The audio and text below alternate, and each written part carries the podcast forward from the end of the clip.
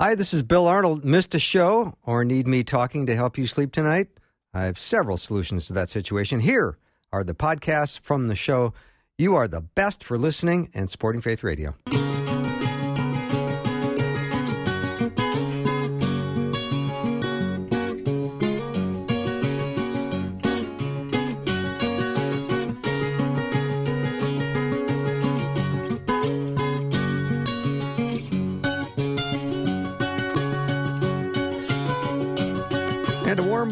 To the afternoon show. I'm Bill Arnold, and I've got a wonderful hour planned. Thank you for uh, joining me last hour and Pastor David Miles. That was an outstanding time with he and Rosie B. And Patrick got my day started on a little bit of a lighter note, which I always appreciate. Now we're going to talk about you on purpose and how important it is to have a purpose and to know your purpose. And I'm going to do that today with Bill Denzel. He co authored the book called You on Purpose. He's a senior fellow at the Barna Group. And I love this line. He says, Your calling isn't revealed in one flash of insight, it unfolds as you take repeated steps in the right direction.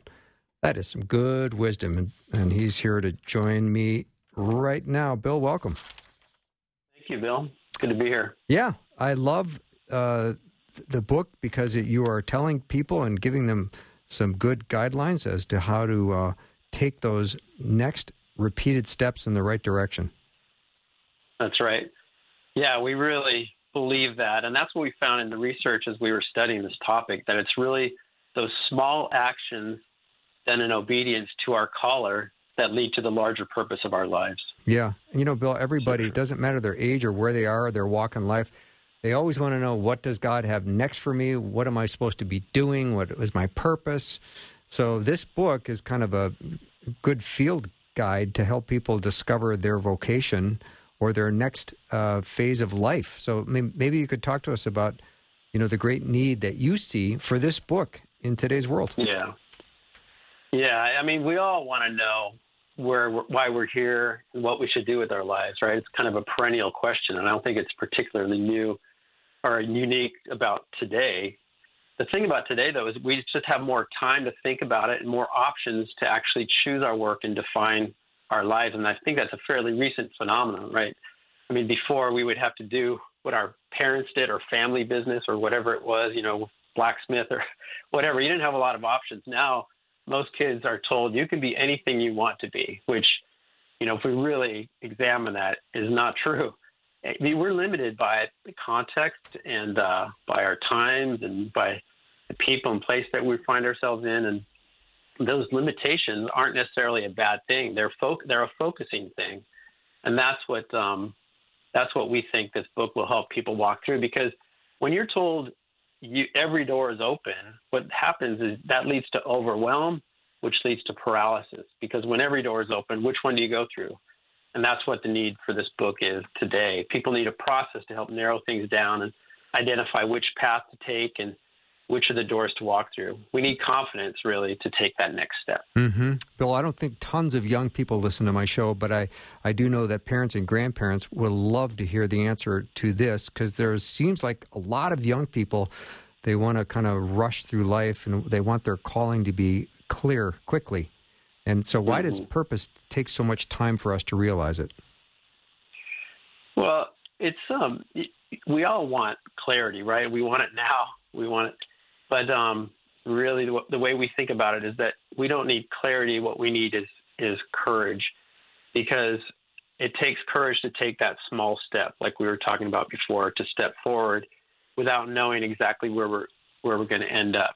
We want to move quickly towards the end, but really, an interesting life is made up of attempts to get from point A to point B, but not in a straight line.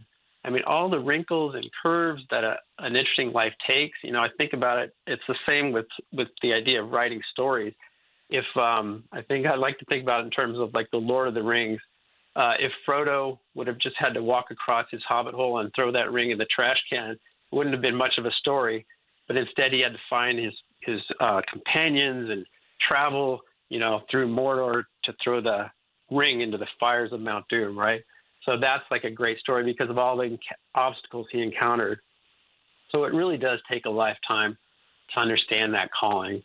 Um, because we're going to encounter all kinds of obstacles, and looking back is the only way. You know, Kierkegaard had a great quote life can only be understood backwards, but it has to be lived forwards. Mm. So, how can we give young people the courage to take that step? How can we kind of just encourage them, take the pressure off, and say, if you have an idea of where you want to get, a general idea, not a real specific idea, not like an actual profession, um, but if you have a general idea, I'm kind of oriented towards this type of thing. I'm an artist or I'm a you know scientist. Well, take just take any step in that direction, and it's a good step. So take the pressure off of young people and help them to have the courage to just to take a step forward and not feel like that's going to be their final step. Bill Denz- that's what we can do to help. Thank you, Bill. Bill Denzel is my guest. He's co-author of You on Purpose. He's a senior fellow at Barna Group. I, I got some pretty profound counsel when I was starting an artistic endeavor, and I said to this veteran at the time, "I'm I'm just starting," and he said, "Oh, good." He said, "Do it for seven years and see if you're any good at it." exactly. And I thought, "Oh, no, no, no! I got to know by the end of this week if I'm any good. I can't wait seven years." And it turns out right. he was incredibly correct on that. I might even say ten years. But the point is, I think I've always applied that that thought process to anything. You just don't you don't learn a whole lot over a night or over a weekend. You have to put that next foot forward. That's right. And really that's the that's the fun of it, right? That's the the joy of life as we are taking a step forward and being present to what's aware being present to what's happening right in front of us. You know, just enjoying the moment and um and knowing though that as as long as you're moving forward, as long as you're moving towards the calling that you believe you hear, which, you know, I think there's clues all around us, right? That God is placing clues for where, which direction He wants us to head all around us. So as long as, as we're moving towards that, I don't think we can really go wrong. Mm-hmm. You talk about um, the fact a lot of people assume that their vocation is whatever their job is. Where else might a vocation include? Yeah, I think that's such an important point. You know, vocation is not a synonym for for work. Mm-hmm. It can include work, and it usually does, right? Because we spend such a large percentage of our life there. But if you don't have a job, does that mean you don't have a vocation and a calling? I mean, you think about the grandmother that that you know spends her days taking care of her grandkids, um, and she's you know that's not a job, and she's not doing it for pay but that is certainly a calling, right? It's a, it's a vocation. It's something that you, I believe, I, the way I think of it is, it's any activity that flows from love and brings you satisfaction, even if it's hard. You know, there's this um, research that was done on zookeepers, right? And they believed that their job was a vocation and a calling, and it certainly wasn't fun all the time. You know, when they had to wake up in the middle of the night to give medicine to the animals but they found great satisfaction and really thought of their profession as a vocation. So I think they're a good example. I like that. You've got um, a four step research process to the journey of discovering your purpose. I'd love for you to talk us through that. Yeah. If you don't mind. Um, no, I'd love to. So, the four step research process, really the way we think of this is um, that what we're doing in this book, it's a it's a research project into you and the deepest questions that you have about your life. Who am I and what am I here for? And it starts with the first step, which is define, right? And in that step, we set our intention for this research project. We look at the current situation and we define what we're what we're after by doing this research, which is really to figure out why am I here and, and what's my calling. Um, and then the second step is to discover. And that's when we do the research. And um, what we're trying to discover is there, if you can picture three circles overlapping in a Venn diagram, and the first circle is the self. We're discovering more about ourselves, who we are, our passions, our propensities, our pain. And the second circle is our context, where we are, our people, and the place that we've been placed by our Creator. And the third circle is our times, when we are, right? The moment in history that we find ourselves. And these things are no accident. These are the clues that God has placed all around us to point us in a certain direction. So if you imagine those circles, and at the center where they overlap, that's where we find a bunch of options. And those are the options based on all the clues that God has given you um, into who you are, where you are, and when you are, that kind of are pointing you in the direction of what you should do with your life. Mm-hmm. So then that takes us to the third step, which is to, to decide. And that really, again, we're trying to take the pressure off and just say, when you're sitting down to looking at your options and trying to decide which one to pursue, just ask yourself which one sounds fun to you, right? Which actually satisfy the desires of your heart because those have been placed in you by your creator and which ones make your heart race. And so we choose from those options. And then again, taking the pressure off, the, th- the fourth step is do, which is just take action, try things. Try, um, it's much easier to find, you know, to, to steer a moving car than it is to steer a car that's standing still, you know? Mm-hmm. Um, so that's that idea of just start moving forward in the general direction that you think um, you're being called and try different things. Low risk, you know, volunteer, maybe uh, do informational interviews. And, you know, for young people, that's the time that they have to follow their passion because they can, right? They don't have a lot of expenses. And for those of us that are um, a bit older and maybe finding ourselves in the time of a career change or whether it's by choice or not, um, then it's still, there's opportunities to try low risk experiments, whether, like I said, volunteering, where you can just try things out and, and see, talk to friends or, or um, others that are doing that type of work and take some time before you, you know, take the huge leap to do it. Just, just do it in low risk experiments. And that's really, as a young person, that's what I wish someone would have told me right out of college. Don't yeah. worry about the money, you know, don't worry about trying to get the highest paying job just take just try what you want to do right look again look at the desires of your heart and what is it that you really want to do and if we start doing what we dream of doing then we can eventually become what we dream of being right so it starts with action I, I like that. Bill, Bill Denzel is my guest. He co authored the book called You on Purpose Discover Your Calling and Create the Life You Were Meant to Live. I'll take a short break and we'll be right back. Lots more with Bill.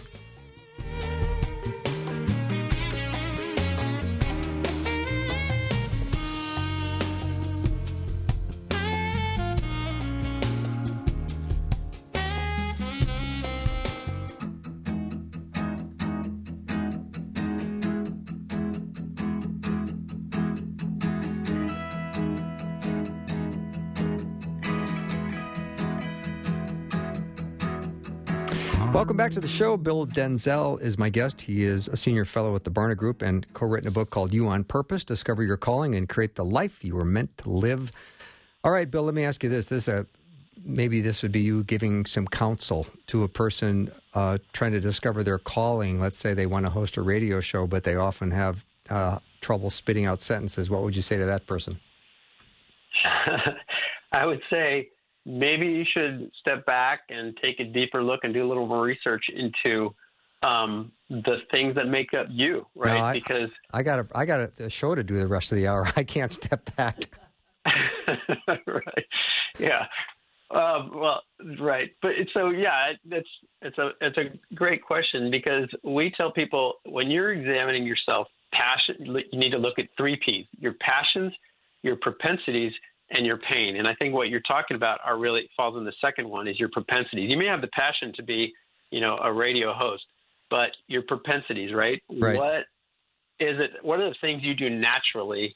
Your skills, your gifts, your talents. How are you wired? And what do others affirm in you, right? So you really need to look at those those natural gifts that you do because in order to be really great at something, it has to at least some somewhat come naturally.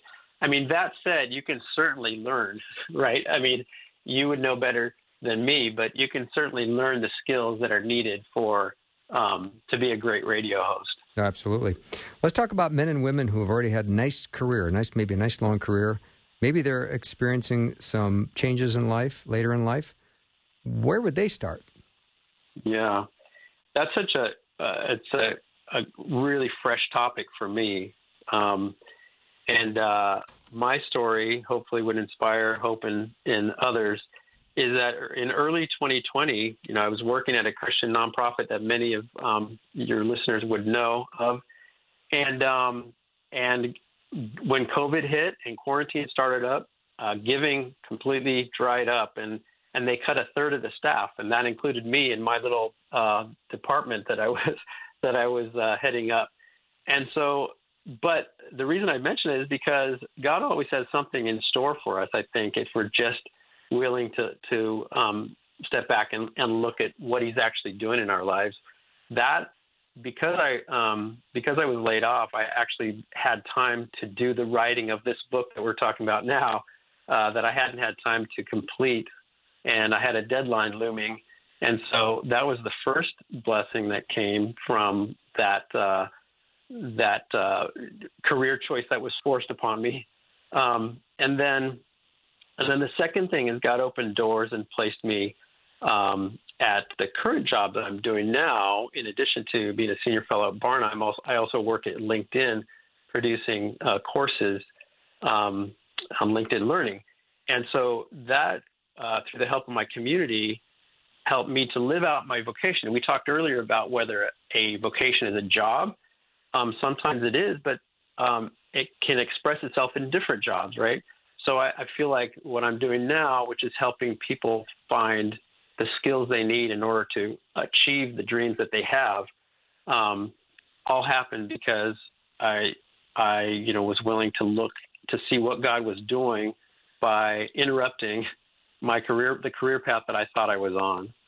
So again, we just need to be awake to what's happening right in front of us, be present to that, and see how God's using that. Usually, it's with the people around you, right, to direct your path, because He has you on a path and just because it's maybe taking a few turns that were unanticipated, um, we can trust and rest in the fact that it's a good path that is leading you to the place that He wants you. Mm-hmm. Right? Mm-hmm. Yeah. So I think the key is to just you know when our when we're, our gaze is behind us on the past, that we miss out on life. And when our gaze is too forward in the future, we miss out on it too, because really we just need to focus on the here and now, or we're going to miss the joy that that uh, that life really is. Mm-hmm. Bill Denzel is my guest. He wrote a book with Dr. Stephanie Shackelford called "You on Purpose: Discover the Calling and Create the Life You Were Meant to Live." So when we talk about the calling, um, there's got to be some misconceptions about calling that you see or maybe you hear about regularly.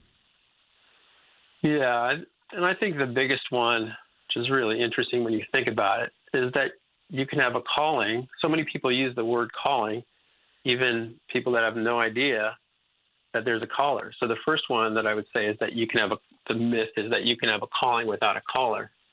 I mean, even if we call it by different names, we need to acknowledge the a caller is is uh is the one that creates a calling. Even just the word itself, right?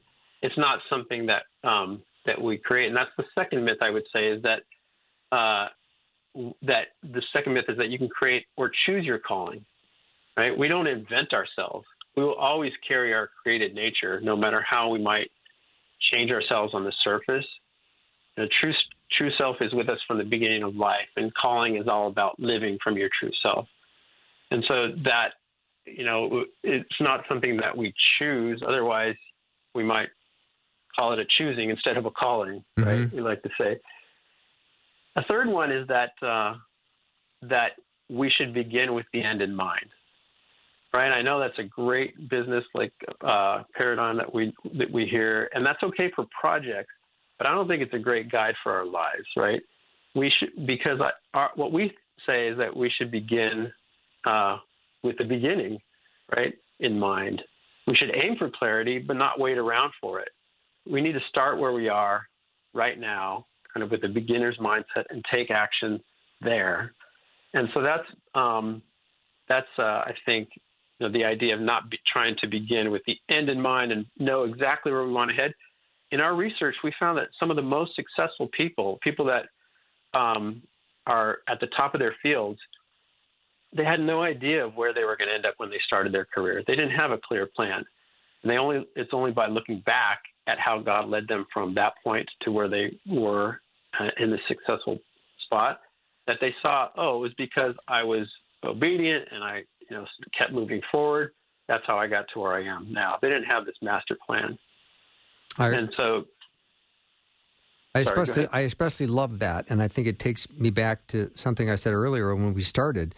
Uh, from your book, you said your calling isn't revealed in one flash of insight. It, it unfolds as you take repeated steps in the right direction. This is kind of confirming that take repeated steps in the right direction. Right. General Eisenhower had a great um, saying, and he said, "Planning is essential, but plans are useless." And I think any military commander would would affirm that because once the boots hit the ground, the plan really goes out the window, and they just have to start reacting to what's actually in front of them. Right. But it was good to do the planning exercise. So that's kind of what we're talking about here in this book is think of like how you can get from A to B, but realize that it's not going to be the way that you think it's going to be, but at least you can take that small step that's right in front of you, and that's that's the key. That uh, is very laid out in Scripture as well. Uh, I think in Proverbs it talks about that. You know, we we, we may make our plans, but God has the last word. Um, Exactly. So ask the Lord Yeah. to bless your plans, and you will be successful in carrying them out. That seems like uh, find a starting point, take repeated steps in the right direction, and, and watch and see what God might unfold. Exactly. Yeah.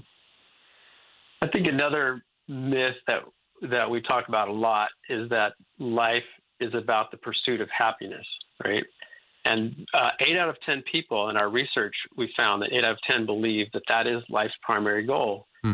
And um, really, what we discovered is that uh, the key is to pursue purpose, and then happiness comes as a, as a byproduct and as a side effect. It's like it's a great um, bonus that we experience when we have a purpose that we can drive towards. Then we will um, experience that happiness that we're after. So it's really meaning and purpose for its own sake to serve and love others. Happiness follows. I think the brilliant C.S. Lewis said something to that effect too. When you're focused on your purpose, you will kind of see happiness in your peripheral vision. Right. Yeah, I, I think yeah, I love I love that quote. Yeah. And um, so Kierkegaard uh, as well had a, another quote: "Life is not a problem to be solved; it's a reality to be experienced." Hmm. So again, you know, as we try to analyze our way through it, it's it's it's um, there's certain benefits to doing the, the plan, you know, to laying out those plans, um, but then I think there's greater benefit and greater satisfaction when we just kind of surrender to what God's plan really is Mhm. for us Yeah. and realize that as long as I'm being obedient to it and and I'm pursuing those desires that He's putting in our heart, Yeah. because I think we can trust that because We can indeed. you know it's really the Holy Spirit that Yeah. dwells inside of us. That's um the, that is the Spirit that we're listening to. Bill, we thank you for heart. joining me. It's been great having you on. Thank you, Bill. Yep. I appreciate it. Bill Denzel, his book, You on Purpose Discovering Your Calling and Create the Life You Were Meant to Live. We'll take a break and be back with Beverly Coniaris.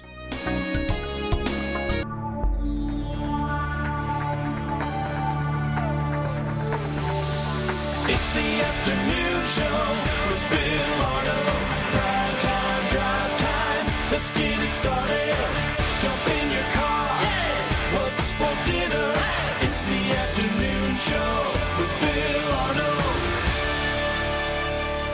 I love studying a psalm. We're going to look at Psalm 118 today with Beverly Coniaris. She is a former BSF teaching leader and co host of a blog called She is Becoming. Always glad to have Bev in studio. Bev, welcome. Thank you. And that's a podcast. A podcast. Okay. Uh huh. Did I say blog? I might have. I might have. You- Well, a blog, podcast, perfect. Yes. Yeah. Yeah. I'm. Yeah. It's it's fun. It's a fun process. When does this podcast happen? Uh, every other week. It's I do it with another 24 year old young woman, so it's kind of an intergenerational um, ministry, and we top we typically study the Bible together. Nice. Yeah. Nice. Fun. Fun. But this is fun. Nice to see you, Bill. Thank you so much. Yeah. Yeah, you've got a winter coat on. I see you haven't taken it off yet. I haven't. I, I've got gloves in my pocket too. I know. I see that.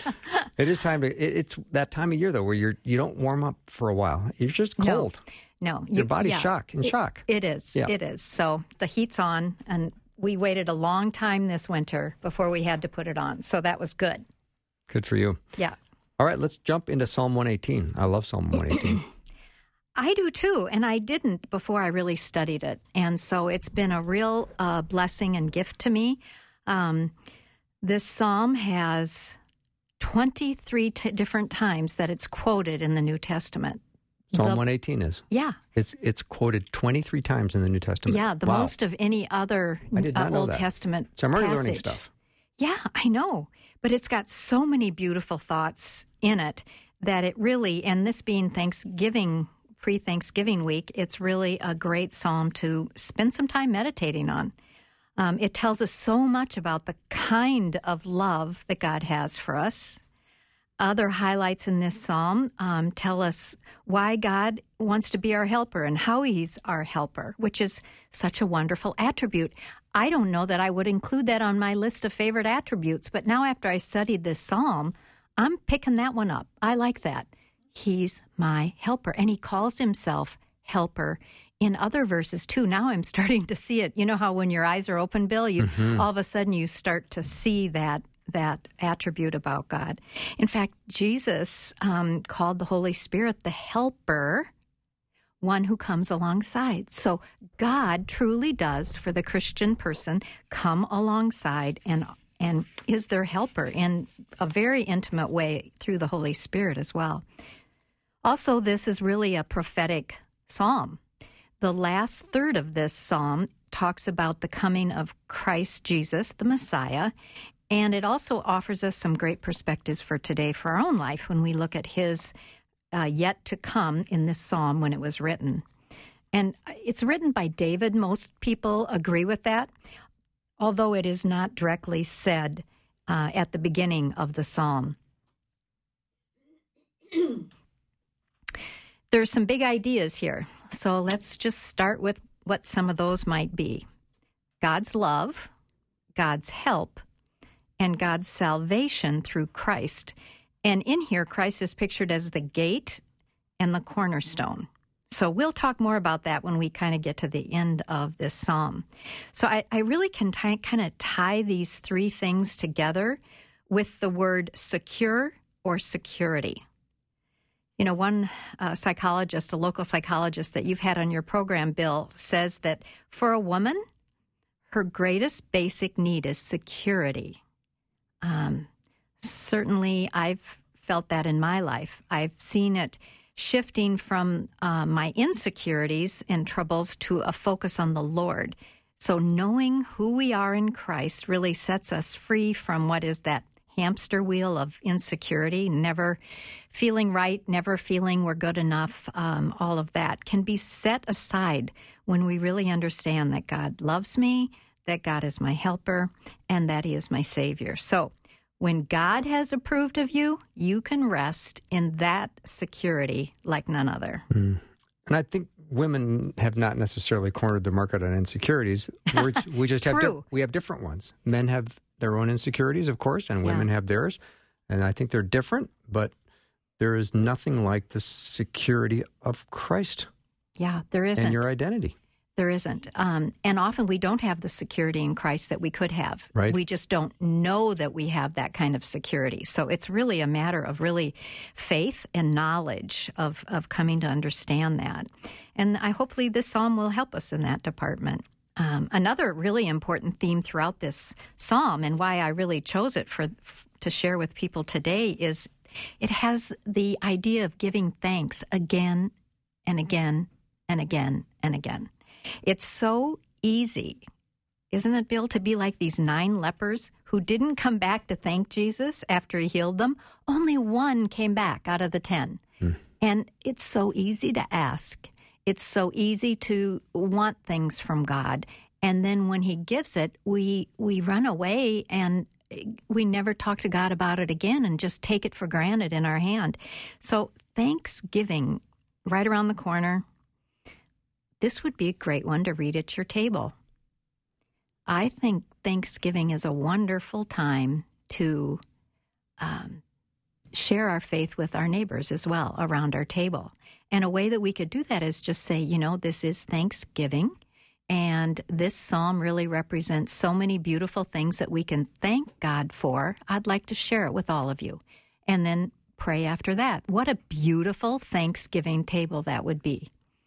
Indeed. Yeah. Yeah. And so it could be, this psalm could be used in that way. But we can't uh, miss the personal applications for our own life. Let's look at verses, the first few verses here in the psalm, and I'll read it for you so our listeners can know kind of where we are. If you have a Bible, grab yours, Psalm 118. Give thanks to the Lord, for he is good, his love endures forever. Let Israel say, his love endures forever. Let the house of Aaron say, his love endures forever. Let those who fear the Lord say, his love endures forever. Wow. You know, when a message is repeated like that, Pay attention. Exactly. Hello, are you listening? And it was this this uh, enduring love was for all people. Do you see that? It, he goes through all the different groups of the people. Israel, the house of Aaron, which would be the priests, lo- those who fear him. His love endures forever. Now, the word for love here, interestingly enough, is not agape like you might think in Scripture, but this is Old Testament. And the word here t- describing God's love is called hesed. And you hear different words put in here, and different versions highlight different aspects of this hesed love faithful love, loving kindness, love that never quits, covenant love. Here it says love that endures. Which one's right? All of them. Mm-hmm. They're all right. This is That was a what's- trick question. I know. That's why I didn't answer it. Yeah, well, uh, you were biting your nail there. I was. wasn't I sure. was like, ah, don't don't stump me. I think it's all of it. I'm going to go with all of it. It's all of it. Hesed love is just one of the most beautiful concepts of who our God is. Um, this Hesed love is even, and it overcomes our sin. In John 3:16, for God so loved the world, he so loved us that he gave his one and only son that whosoever believes in him shall not perish but have life everlasting. His Hesed love, this this love that won't let go, that endures. You know, I think about a mom. Um, I remember back to the days where they put this helpless baby into my arms, and I looked up in the nurse's face and thought, You trust me with him? it just seemed so overwhelming. We took him home. He cried. He spit up. He had diaper disasters. Um, I I felt sick. I didn't know what to do. I uh, the time that it took to care for this smallest person in the family was overwhelming, and yet it was that maternal love that helped me to persevere and to not even hardly count the cost of what it was to care and love for him.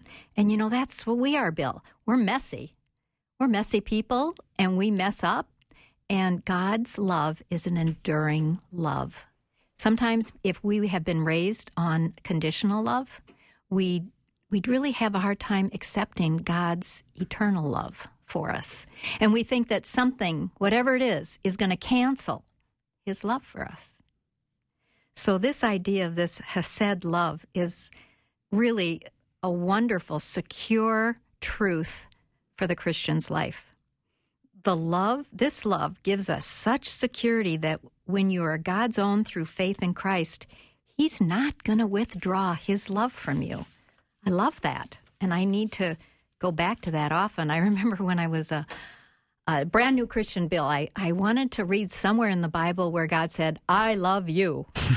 just like we say it to each other, you know? Mm-hmm. I was just such a novice. And I remember going through and finding some passages in Isaiah that just about said it perfectly. And I started to feel more secure in God's love. But I, that was, I, I remember looking it up in a concordance. I looked up everything that said about love because I needed that security that I can get only from Him. I knew my husband loved me and I knew mm-hmm. some family loved me and Right. some friends, but I needed to know God loved me. So, listeners, that's you. Take a look at Psalm 118, verses 1 through 4. His love endures forever. Well, let's go on to the middle part of this psalm. This is where we see that beautiful attribute that God's our helper. It really stands out here. And the psalmist David describes a time in his life that must have been a lot of suffering. And, and I think what he's doing here is looking back on his time when he was persecuted by Saul. And he, he says that he was hard pressed and that he cries out to the Lord. I love this expression. His back was against the wall. You know, he was just uh, squeezed and and couldn't move about as he wanted to.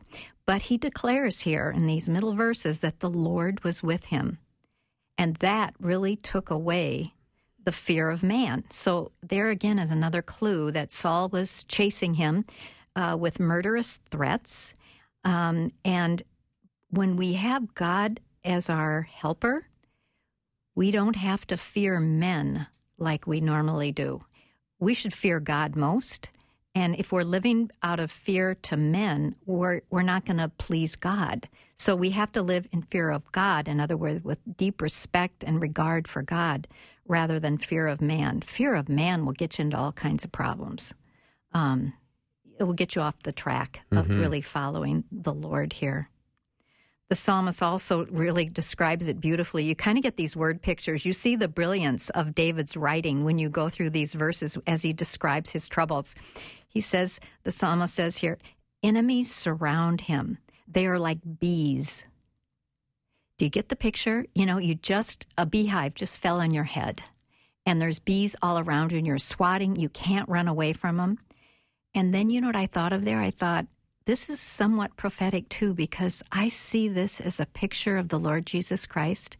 Picture him in the praetorium with all these soldiers around him when he's just about ready to be crucified. They're spitting on him, putting on a crown of thorn, ripping his robe off, whipping him, uh, abusing him, slapping him in the face. I read the description of what went on there and I just I get the picture of the bees just all around him. He couldn't get away. He was stuck there in the middle of all those bees stinging him. And he did it all for us. Mm. He did it all for us. Well, and then the psalmist goes on and he says he was successful over his enemies. See, he's looking back at that hard time that he went through. And he says, I was successful over my enemies in the name of the Lord. And he said that three different times in the name of the Lord. In other words, he overcame with his helper, the Lord. And by saying in his name, the name of the Lord, he's really saying in his way and by God's power. In God's way and God's power is in the name of the Lord. Beverly Coniaris is my guest. We're talking about Psalm 118. I'm loving this. We're going to take a little break. When we come back, we'll continue. Be right back.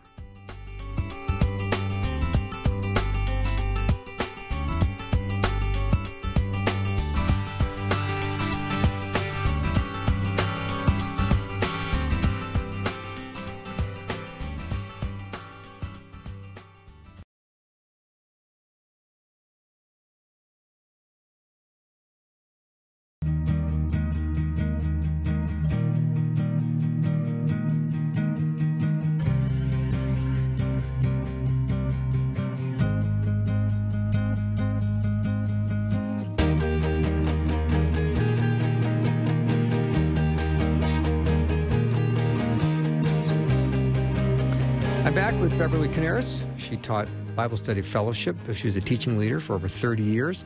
How many ladies were in the group?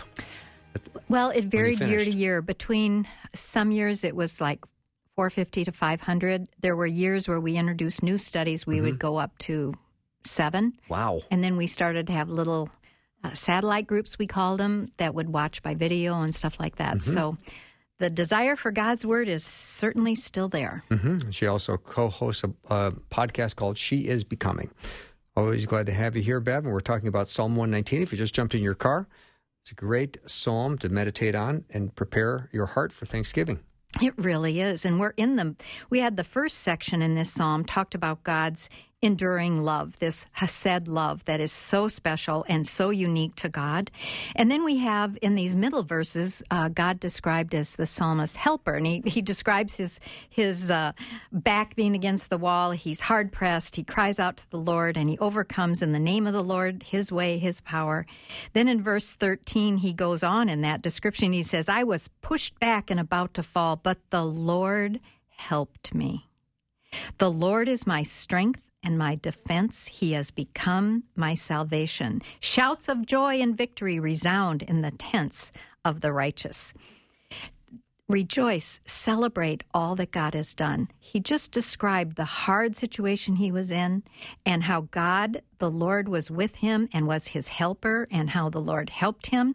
That's really the attribute we're, we're focusing on right here. And then he gives praise back to God. I love that. Shouts of joy and victory resound in the tents of the righteous. Now, the righteous are the ones who belong to God doesn't mean we are perfect. It means that we belong to God and are made righteous through the Lord Jesus Christ. And it says, The Lord's right hand has done mighty things. What does it mean, the Lord's right hand? Well, what hand is usually stronger for most of us would be the right hand. So he's really talking here about not only his strength, the Lord's strength and power is what helped him, but also it was by the Lord's authority. His right hand was his authority hand as well. So that attribute of helper is so crucial to me today, and I know to to many of you as you're listening to this, maybe you even have a something coming to mind that you really need God to be your helper one who has this kind of power, one whose arm is never too short in whatever it might be. So take that to heart today and, and read Psalm 118 for yourself and discover the beautiful truth that I'm really focusing on that God is our helper. Well, now we're going to go into this third section of the psalm. And this is where it goes into this prophetic uh, aspect of the psalm. It's talking about situations that happened in the life of David, but they were reflective of what was going to happen when the true King of Kings came, when the Messiah of the Jews arrived. So, first, let's just look at, at verse 19. It says, Open for me the gates of the righteous. I will enter and give thanks to the Lord. This is the gate of the Lord through which righteousness may enter. I will give thanks. Uh, here we go again. I will give thanks for you answered me. You have become my salvation. So we we hear about a gate and also we hear about a call to give thanks again. This is why this psalm is so precious, especially now as we are giving thought to Thanksgiving. But every day should be a day of thanks, truly. Well, Jesus taught that there are two kinds of gates, interestingly enough a wide gate and a narrow gate he, this is during the Sermon on the Mount. He says this Enter through the narrow gate, for wide is the gate and broad is the road that leads to destruction, and many enter through it. But small the gate and narrow the road that leads to life, and only a few find it. So he talks about a narrow gate, a narrow road, a wide gate, and a wide road. What was he really uh, trying to say here? Well, he was really giving us a contrast that the gate is wide and that one leads to destruction. But then he talks about this narrow gate and road, and that leads, he said, to life. I love that. It leads to life. And my thought here was you know what? There is no going around Jesus. Jesus is the gate. We can't go around him. John 10 9 says, I am the gate. Whoever enters through me will be saved. Again, the contrast, the life. John 14 6, I am the way, the truth, and the life. No one comes to the Father except by me. So Jesus is really saying this picture of the gate is the picture of uh, entrance into God's presence, into the acceptance of the Lord. And we have that only by going in the gate, who is Jesus Christ. You know, today we have all kinds of pressure, don't we, to say, yeah, all roads lead to God. Yeah, you can believe what you want. It's okay. You're you're going to heaven. This is the pressure. that we have on us as Christians. And people like to get us in a corner and squish us and say, Do you think Jesus is the only way? Like, go ahead, say it, declare it, and we're just going to call you uh, so narrow minded. Yeah, they right? want to discount you as fast as possible. Uh, exactly. And, and I've seen uh, people try to do that when they're interviewing or getting to know other Christians. They'll try to back them into the wall on that point. Isn't that an interesting point? But it's happening all the time. We're getting pressured to compromise this idea that Christ is the gate, the way, the truth, and the life, and no one comes to the Father except by Him. Um, we can't compromise on this, people. This is the essence of our faith, and this is denying Christ if we deny that point. So I think this is just a clarion call to the church today not to compromise on the fact that Christ Himself is the gate, the gate that leads to righteousness. Now, there's kind of a second prophetic um, theme in this verse as well. And that really starts in Psalm 22, I mean, Psalm 118, verse 22. This may sound familiar to some of you. The stone the builders rejected has become the cornerstone.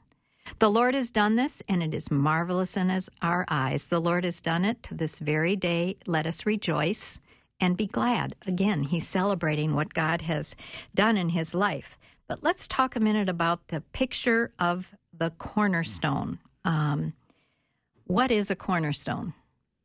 How would you define it, Bill? Like the, the kind of the one Foundational piece. Yes, super. More than just running along the edges, but the the corner pieces really bring the two together Yes. and give it the stability. Without it, you got nothing. You really don't. No. And it's such a beautiful picture of Christ and what he is in our lives. Jesus referred to himself as the cornerstone that and the builders who rejected him were of course the majority of the Jewish uh, leadership and people. I mean there there were some that did believe, but basically as a whole, a nation as a whole, they rejected Christ as their Messiah. Even other epistle writers, Peter, for instance, mentions that idea of a cornerstone. Um, have you ever seen pictures of the San Francisco earthquake? The big one? Mm-hmm. Yeah. And you see all these buildings just fall and brick mm-hmm. upon brick and crumble. Mm-hmm. And they had foundations, but they were those rigid foundations. And they learned that if they now make these modern buildings, they put in springs and things and they lift them up and so that the building can actually move with the earth's moving. Mm-hmm. Isn't that brilliant? It is. People are smart. I know. Oh man, I don't know exactly how it works, but I do know there's there's two different kinds of foundations. So, I really picture that like my old foundation was my life before Christ, but now after Christ, I have a more movable foundation so that when life shakes me and shakes you, your new foundation in Christ will help you withstand the shaking in your life. What might have crumbled you to the ground now can move. So, this is really a picture of the prophecies of Christ within Psalm 118. It's a it's a beautiful psalm, and I hope that uh, this will start your Thanksgiving time off on a very positive note to be giving thanks. It's more than Turkey Day, people. It's Way a more. day of thanksgiving, more than Friendsgiving. It's Thanksgiving unto God.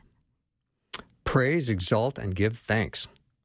And rejoice, be joyful. And rejo- yeah. yeah, Yeah, that's a big one. yeah. Rejoice. There's been a lack of rejoicing lately. Oh, for sure. So we need to, as Christians, be full of uh, joy and rejoicing as often as we can. Yeah. Beth, thanks. This has been a great um, understanding of Psalm 118. yeah, I hope your listeners will give it a a good look over on their own. I know they will. I know I'm going to go back and study this some more, listen to it again. I always find that to be very helpful. If you want to go over to myfaithradio.com, you can always check out the podcast of the show if you missed part of it and want to hear what we talked about on any given day. You can go right to the show page, Afternoons with Bill, and then maybe you listen to the show at night, and that's when you catch the show as you podcast it at night. That's amazing. Thank you for doing that. Really great to be with you today. I'm already excited for tomorrow. Rob Blue is going to join me, and Dr. Greg Borgon is going to talk about Joshua. That's all next on the next show. Have a great night, everyone. I'll see you tomorrow. Thanks for listening. Programming like this is made available through your support. Information available at myfaithradio.com.